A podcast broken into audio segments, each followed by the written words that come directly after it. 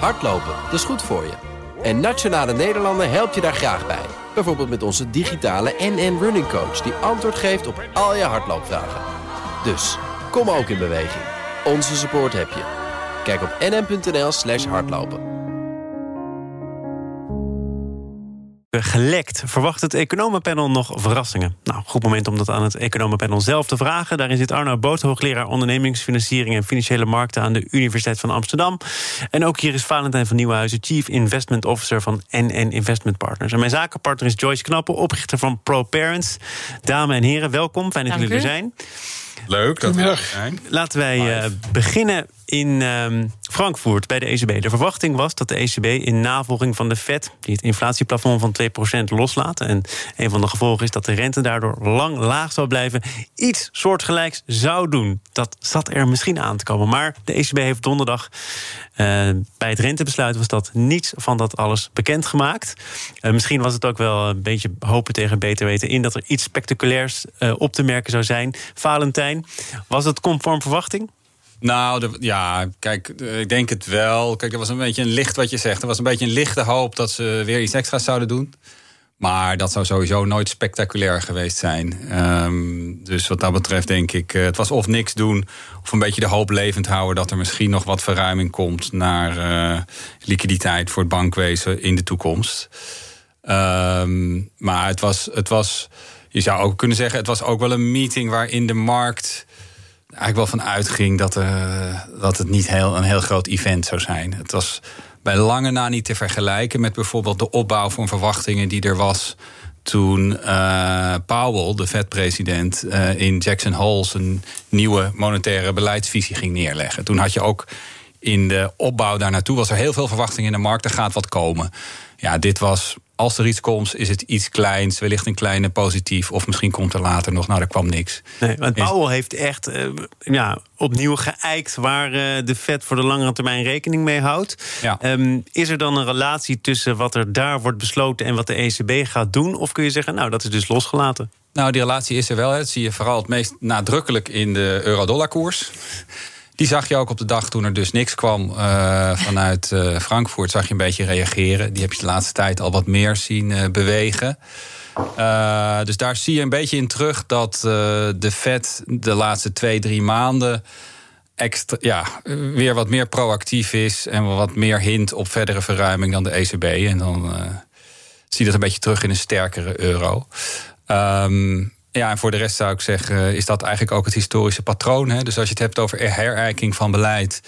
De Fed is gewoon een meer proactieve centrale bank dan de ECB. Los van wat je beter of slechter vindt. Maar zij herijken dus ook wat eerder. Wellicht op termijn leidt het ook tot een herijking bij de ECB. Lagarde uh, heeft volgens mij gezegd... Uh, als ik echt uh, grondig dingen ga aanpakken... dan zal dat zijn, dan zal ik dat bekendmaken... ergens in de loop van 2021 volgens mij. Want er wordt wel nagedacht over ja. de rol van de ECB op de langere termijn. Maar dat is niet iets voor nu, dat is iets voor later kennelijk. Arnoud, wat vond jij van wat je afgelopen donderdag van Lagarde hebt gehoord? Eigenlijk precies van wat je, wat je kon verwachten. Uh, die herijking van beleid, inderdaad, die is aangekondigd voor ergens volgend jaar. Uh, dus het zou onhandig geweest zijn om, uh, ja, om op dit moment daar een, voorschot op te nemen. er, was ook niet, er was ook niet heel veel, heel veel veranderd. dus in zoverre, dus in was, er, was er ook geen reden om, om nu iets te doen. Het risico wat, wat erin had gezeten was. Uh, dat uh, de ECB toch heel activistisch uh, op die euro-koers, die, die duidelijk versterkt is ten opzichte van de dollar, en wat dan, wat dan voor de export nadelig kan zijn, dat, dat de ECB daarop gereageerd had. En ik ben eigenlijk wel blij dat ze dat niet gedaan hebben, omdat iets wat we er nu niet bij kunnen hebben, is dat er, dat er een soort gevecht ontstaat, een gevecht ontstaat over wie zijn eigen valuta het, het, het makkelijkst omlaag krijgt. Dus de ECB heeft heel beheerst gereageerd. Heeft aangegeven dat die, dat die euroontwikkeling dat die, dat die zorgelijk is en dat ze die in de gaten houden. Heeft, er, heeft, er, heeft haar kruid niet verschoten, want ze heeft duidelijk aangegeven dat ze bereid is te acteren. Um, maar ze heeft ook en, gezegd: de wisselkoersbeleid is niet uh, de kern van waartoe wij op aard zijn. Dat uh, is niet iets waar wij ons heel erg mee bezig zouden moeten houden. Ja, dat is, ik vind het wel een verstandige opmerking. Ondanks het feit dat dat nou net die ene opmerking was. die op dat moment de euro-dollar-koers een beetje in beweging zet. Maar dan, maar dan moet je ook. Uh, kijk, dan moet je eigenlijk ook even één stap terugzetten. Uh, waar zijn we mee bezig? We zijn met. Uh, dat is een fundamentele vraag, Arnoud. ja, nee, nee, het is heel fundamenteel. We zijn met duizenden mensen naar zo'n persconferentie aan het luisteren. De dollarkoers, euro-dollarkoers, beweegt iets. De kranten schrijven er schrijven er de volgende dag over. Maar als je gewoon even over een maand kijkt, over een maand kijkt naar de euro-dollar-koers, over een maand heeft die, eh, er zit er geen enkele beweging in over een maand. Hij zit in precies dezelfde bandbreedte. Dus we zijn echt, eh, we zijn echt eh, met een, met een vergrootglas zijn we naar secondes aan het kijken en daar reageren we op. Terwijl als je daar achterover zit, realiseer je dat één dag later, omdat er volstrekt geen nieuws is en alles in lijn met verwachtingen is. Hè? Er was geen verwachting, alles in lijn met verwachtingen. Weet je eigenlijk van, ja, hier gaat niks gebeuren. Mm. nou, je kunt er wel opgewonden over vertellen, dus dat is mooi meegenomen. Ik wil naar een, een thema dat wel echt, echt ECB-beleid is, namelijk de inflatie. Daar is uh, ook het een en ander over gezegd, namelijk dat de ECB volgend jaar hogere inflatie verwacht. Um, als ik het uh, wel heb. Uh, ja, je gaat erbij lachen, Valentijn. Ja, kijk, eh, dat, dat geldt ook een beetje voor de economische groei. Uh, als je eerst een, het ravijn instort, dan is het vaak een jaar later weer een beetje opgeklauterd. En dat, dat, dat gaan we zien in de groeicijfers. Daar komen we misschien zo ook nog even over rond andere onderwerpen, uh, die zijn dit jaar heel slecht en die stuiteren dan wat terug volgend jaar. De vraag is of ze de schade weer goed maken. En zo geldt het ook een beetje met inflatie.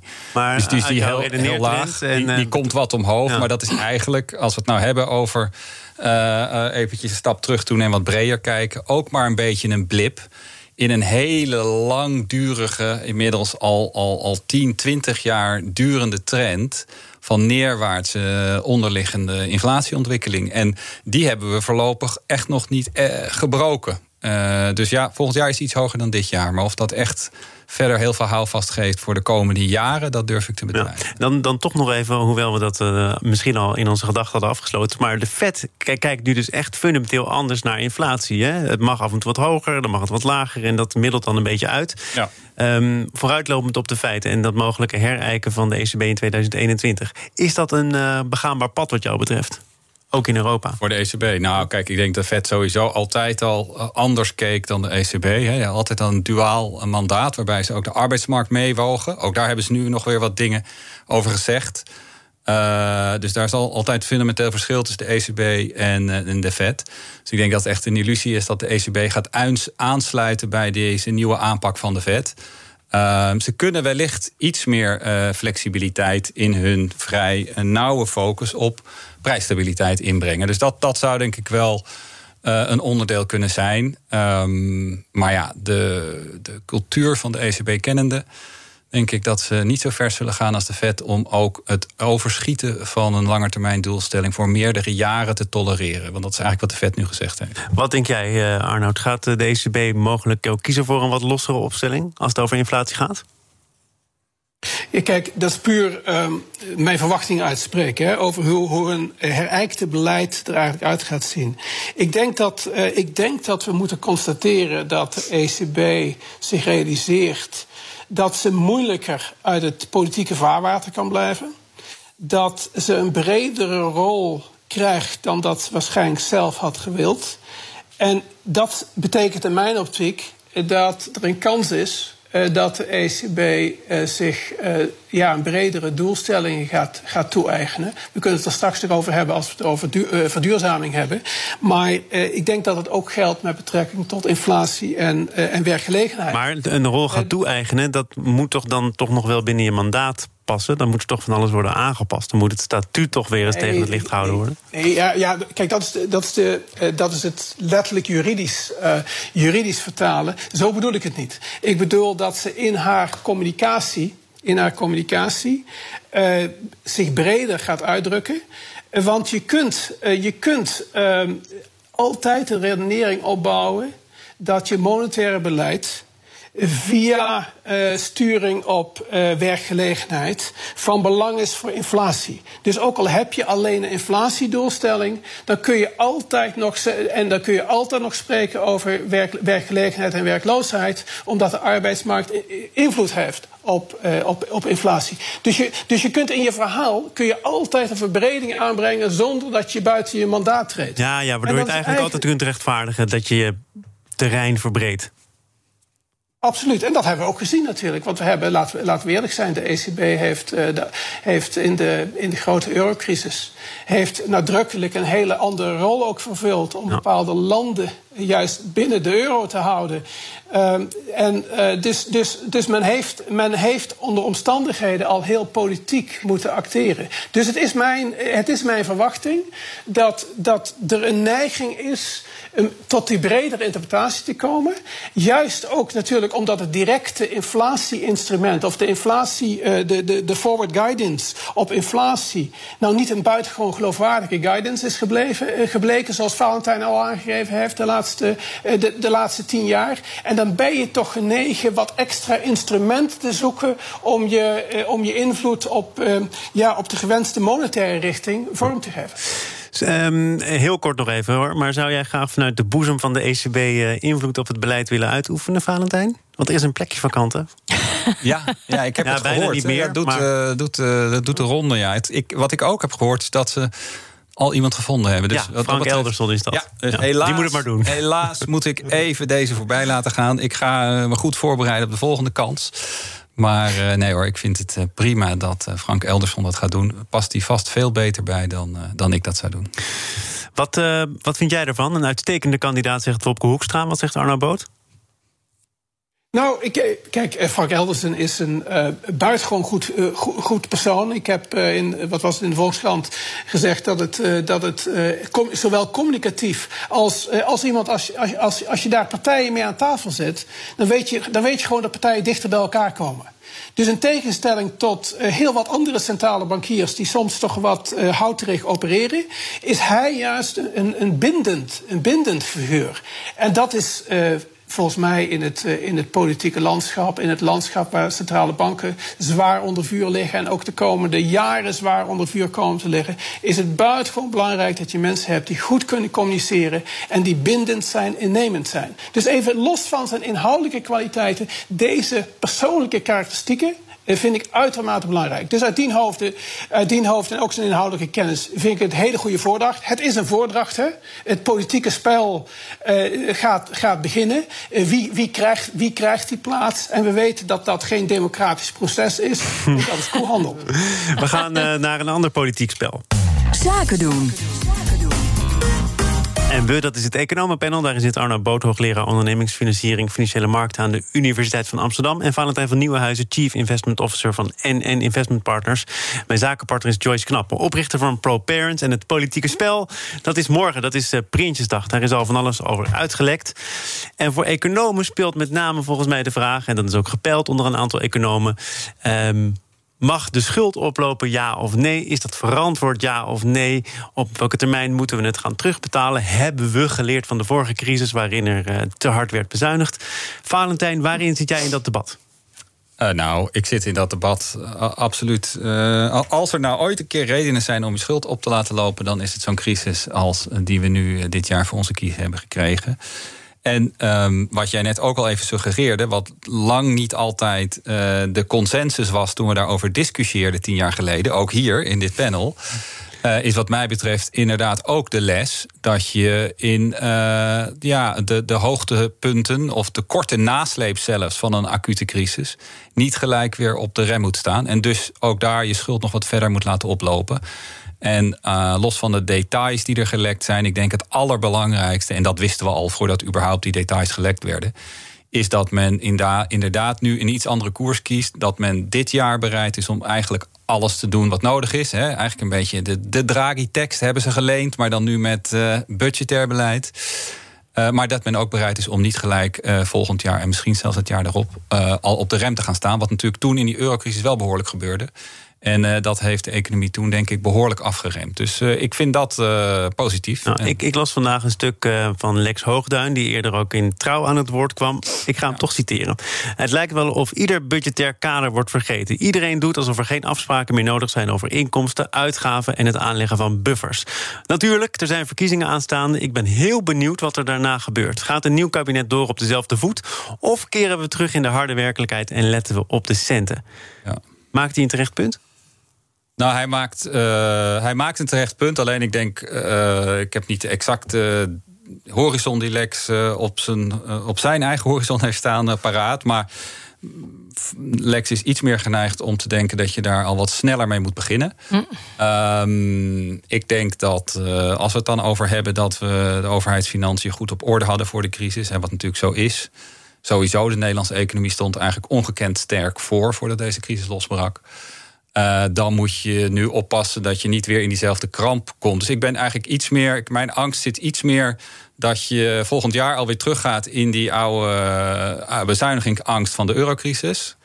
En ik denk dat Lex dat juist wel prettig zou vinden. Want die is bang dat we helemaal het anker verliezen als we niet volgend jaar terug. En ik heb er iets meer vertrouwen in dat ook als we daar nog één of twee jaar wat soepeler mee omgaan dat we toch uh, eigenlijk in de Nederlandse begrotingscultuur toch al genoeg ingebakken zit. Dat we op lange termijn, net zoals we na de vorige crisis hebben gedaan, toch weer gewoon die overheidsschuld op een fatsoenlijk niveau kunnen krijgen. Arno Boot, hoe uh, manoeuvreer jij in deze discussie? Kijk, um, ik, ik ben altijd wat bevreesd als er uh, plotseling consensus is. Um, uh, dat, dat hebben we de afgelopen decennia uh, vaak gezien. Zo zijn we doorgeschoten. De ene moment in marktwerking, de andere moment in privatisering... en derde, derde moment in bezuinigen. En, en, en nu is, staan de ja, staat, uh, staat, uh, is er schijnbaar geen bodem meer te vinden in de, in, in de schatkist. Uh, ben je bang, met andere woorden, dat je nu ook weer doorschiet naar een beweging... schulden maken niet uit, laat het lekker oplopen en we zien het wel? Ja, natuurlijk gaan we, gaan we doorschieten. Dat is, uh, dat is uh, waarschijnlijk misschien wel een kenmerk van een democratie. Dat je van de ene naar het andere, naar het andere doorschiet. Omdat, uh, omdat de, kijk, ik ben het met Valentijn eens. Op dit moment ga je natuurlijk niet bezuinigen op dit moment. Maar op dit moment moet je wel je prioriteiten gaan stellen. Want als je je prioriteiten niet stelt, dan heb je een rijksbegroting. En dan heb ik het alleen over Nederland. In Nederland hebben we het redelijk goed voor elkaar. Maar je moet prioriteiten stellen in die begroting. Zonder prioriteiten, zonder de gedachte dat je ook moet bezuinigen. Zonder die gedachte lopen alle begrotingsposten alleen maar op bezuinigen, het idee dat geld niet gratis is en dat je, en dat je een begroting in de hand moet houden, is cruciaal. Het, het geld loopt in alle richtingen weg. En dus ook in tijden dat je uh, met elkaar besluit het tekort op te laten lopen, moeten er portefeuilles zijn, posten zijn waarop je toch bezuinigt. Begrijp ik. Ja, het constant evalueren van een begroting ook al zijn we nu bereid komend jaar, wat is het, een tekort te accepteren van, eh, wat was het, iets van 45 miljard? Of uh, uh, nee, iets van, uh, van 35 miljard zijn we volgens mij. 18 miljard, daar praten we toch niet meer over, Arnoud? 35, 40, ja, het ligt er tussenin, geloof ik zelfs. kijk, daar ben ik op zich niet op tegen. Want de, de, de staatsschuld even blijft daar met die investering, noem het even een investering. Dus het opvullen, het opvangen van gaten in, ja, in, de, in de economie de, de staatsschuld blijft beheersbaar. Maar als je nu gaat zeggen van de begroting kan oplopen. Dus we gaan niet bezuinigen en we hoeven niet kritisch te kijken naar verschillende begrotingsposten. Ja, dan, dan hebben we dadelijk, uh, over twee jaar, hebben we, hebben we een rijksbegroting waar allerlei ongewenste effecten naar binnen zijn geslopen. En als dat in Nederland nog uh, beheersbaar is, omdat we toch een soort Calvinistische natuur hebben, waardoor we onbewust er altijd nog wel denken van, van geld is niet gratis, hoe gaan we daarmee om? maar wanneer is dan een moment, want dat is volgens mij ook de vraag die Valentijn opwerpt en ook Lex Hoogduin, wat is dan een moment om uh, niet alleen maar een beetje in de gaten te houden dat het niet uit de hand loopt, maar om te zeggen: oké, okay, deze fase hebben we nu gehad. We gaan nu toch ook echt weer werken aan uh, een andere begrotingsdiscipline. Het wordt, wordt toch allemaal weer strakker. Uh, ja, maar dat, dat, dat stelt nog één stap verder. Dat is begrotingsdiscipline. Ik wil nog die stap daarvoor, dat je prioriteiten stelt. En dan om dan toch iets te zeggen over de komende miljoenennota. Als de uitgelekte gegevens correct zijn, dan zie je in de komende miljoenennota... dan zie je, dan zie je aan de ene kant uh, bereidheid om te investeren. Uh, gedeeltelijk valt dat trouwens buiten de begroting. Hè, ja, dat, dat is het fonds van Hoekstra en Wiebes... waar ook economen ja. van mening over verschillen... of dat nou wel zo verstandig ja, is om dat nee, buiten de begroting ik zeg, ik, zeg, ik, ik zeg even inhoudelijk niks over, maar het zit ook in het derde, in het derde steunpakket. Uh, in der, daar zitten publieke investeringen in. Het naar voren halen van investeringen. Daar zit in extra geld voor regionale ontwikkelingsmaatschappijen. Dus, daar zitten ook investeringen in. En die vallen, neem ik aan, voor een deel buiten de, uh, buiten, buiten de begroting. Kijk, investeren is, is, is belangrijk. Ik ben niet voor dat fonds, want de fonds creëert altijd, gaat iedereen op zoek naar projecten. Ik wil de projecten hebben en dan zijn we bereid daarin te investeren. En zo zeg je er inhoudelijk toch wat over, maar goed. Ja, zo zeg ik er inhoudelijk toch iets, maar ik ben voor investeren. Maar uh, in diezelfde begroting. Daar wordt bijvoorbeeld uh, even, heel dicht, even iets wat dicht bij mij ligt. Onderwijs, cultuur en wetenschap. dat is de enige begrotingspost waar geen extra geld voor uitgetrokken wordt in de uitbreiding, in de, in de, in de 10% tekort of de 8% tekort wat we accepteren komend jaar. Nee, 5% tekort wat we accepteren ko komend jaar. Dan zeg ik, nou, voor een of andere reden zijn we nou geen prioriteit aan het stellen. Want het is in Nederland zo dat, uh, dat uh, innovatie wetenschap, dat dat de toekomst is, dat dat groeipotentieel is. Dus als je prioriteiten zou stellen nu, dan zou je zorgen dat je in deze periode daar in ieder geval meer ruimte voor maakt. En dan begrijp ik heel goed dat je naar andere begrotingsposten moet gaan kijken... die veel meer gericht zijn op de oude economie. En dat kunnen heel veel bijvoorbeeld landbouwuitgaven zijn. En op Europees niveau zijn het al helemaal landbouwuitgaven... waar de oude economie wordt, wordt ondersteund en niet de nieuwe. Daar zul je naar moeten kijken. Dus die prioriteiten stellen, dat mis ik. Ik kijk tot slot even gaan... waar uh, Valentijn naar kijkt. Want uh, ook jij weet al het een en ander over die miljoenennota. Dat ligt namelijk voor een belangrijk deel op straat. Nou ja, ik, uh, kijk, op die prioriteiten... Ehm, ja, daar kan ik me alleen maar bij aansluiten. Kijk, ik denk dat het probleem is ook in die zin meer politiek dan economisch. Hè. Um, ik denk dat je die prioriteiten moet stellen en dan bereid moet zijn om daar in een drie tot vijf periode naartoe te werken en niet al binnen één of twee jaar op de rem gaat staan. Het probleem is dat dat meestal voorbij de volgende regeerperiode gaat en dus speelt er allerlei politieke dynamiek over hoe het nu op de korte termijn wordt ingevuld. Um, ja, en dat is, dat is ook het de, de, de, democratische dilemma eigenlijk, denk ik, hierbij. Wat een prioriteit naast onderwijs zou moeten zijn, wat mij betreft, en dat is het ten dele, uh, maar is duurzaamheid. En daar is misschien het, het goede nieuws, wat mij betreft, dat er toch nog wat stappen die ze al wilden zetten, niet worden uitgesteld en wel al worden ingevoerd. En bijvoorbeeld rond de uitstoot van CO2 toch wat uh, kritischer uh, maatregelen worden ingesteld. Uh, omdat ik uiteindelijk denk dat je beter uh, daar uh, toch een methodiek kan gaan zoeken die de vervuiler belast. In plaats van dat je gaat subsidiëren op allerlei mooie, schone ideeën en, en plannen.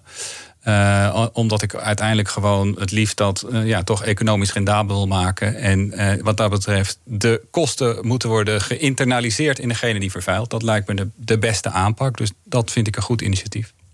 Dankjewel. Valentijn van Nieuwhuizen, Chief Investment Officer bij NN Investment Partners. Arno Boot, hoogleraar ondernemingsfinanciering en financiële markten aan de Universiteit van Amsterdam. En mijn zakenpartner de afgelopen twee uur was Joyce Knappen van ProParents. Fijn dat jullie er allen waren. En ik eh, neem aan dat jullie ook morgen de troonrede Prinsjesdag eh, van nabij gaan volgen. Dat kan onder andere door te luisteren naar dit programma. Dan eh, zijn te gast de regiovoorzitters van VNO-NCW... Erik van Schagen en Audrey Keukens... over de effecten van corona op ondernemers in hun regio. En die troonrede die wordt gelezen zo rond de klok van half twee. Dus die laten wij dan uiteraard integraal horen. En daarna analyseren wij dat met een aantal bijzondere gasten. Allemaal in BNR Zaken doen morgen. Zometeen eerst de Newsroom. Dat is onze dagelijkse podcast van het FD en BNR. Vandaag gepresenteerd door Martijn de Rijk. Veel plezier, tot vriend. Business Booster. Hey ondernemer, KPN heeft nu Business Boosters. Deals die jouw bedrijf echt vooruit helpen. Zoals nu, zakelijk tv en internet, inclusief narrowcasting... de eerste 9 maanden voor maar 30 euro per maand. Beleef het EK samen met je klanten in de hoogste kwaliteit. Kijk op kpn.com business Business Booster. Business Booster.